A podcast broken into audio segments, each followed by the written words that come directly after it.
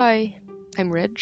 I'm a Filipino and an advocate of gender equality, giving voice to values, and collective genius.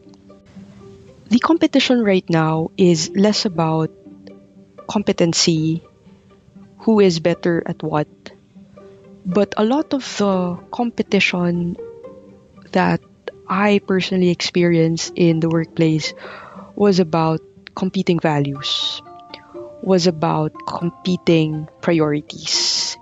And the things that I think should be given importance is not something that is shared by others.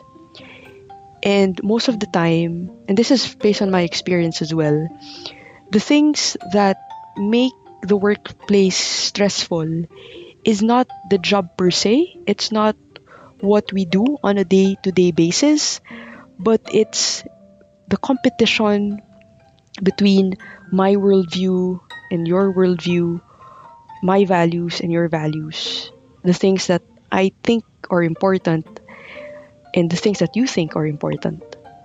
And so the question now is if you know what is right, if you know that something is not quite right in your organization, how do you effectively act on your values? How do you make sure that it does not just stress you out, but you actually do something about it? And so, that in mind, I consider giving voice to values as something that we should be normalizing, we should be discussing more often uh, with each other.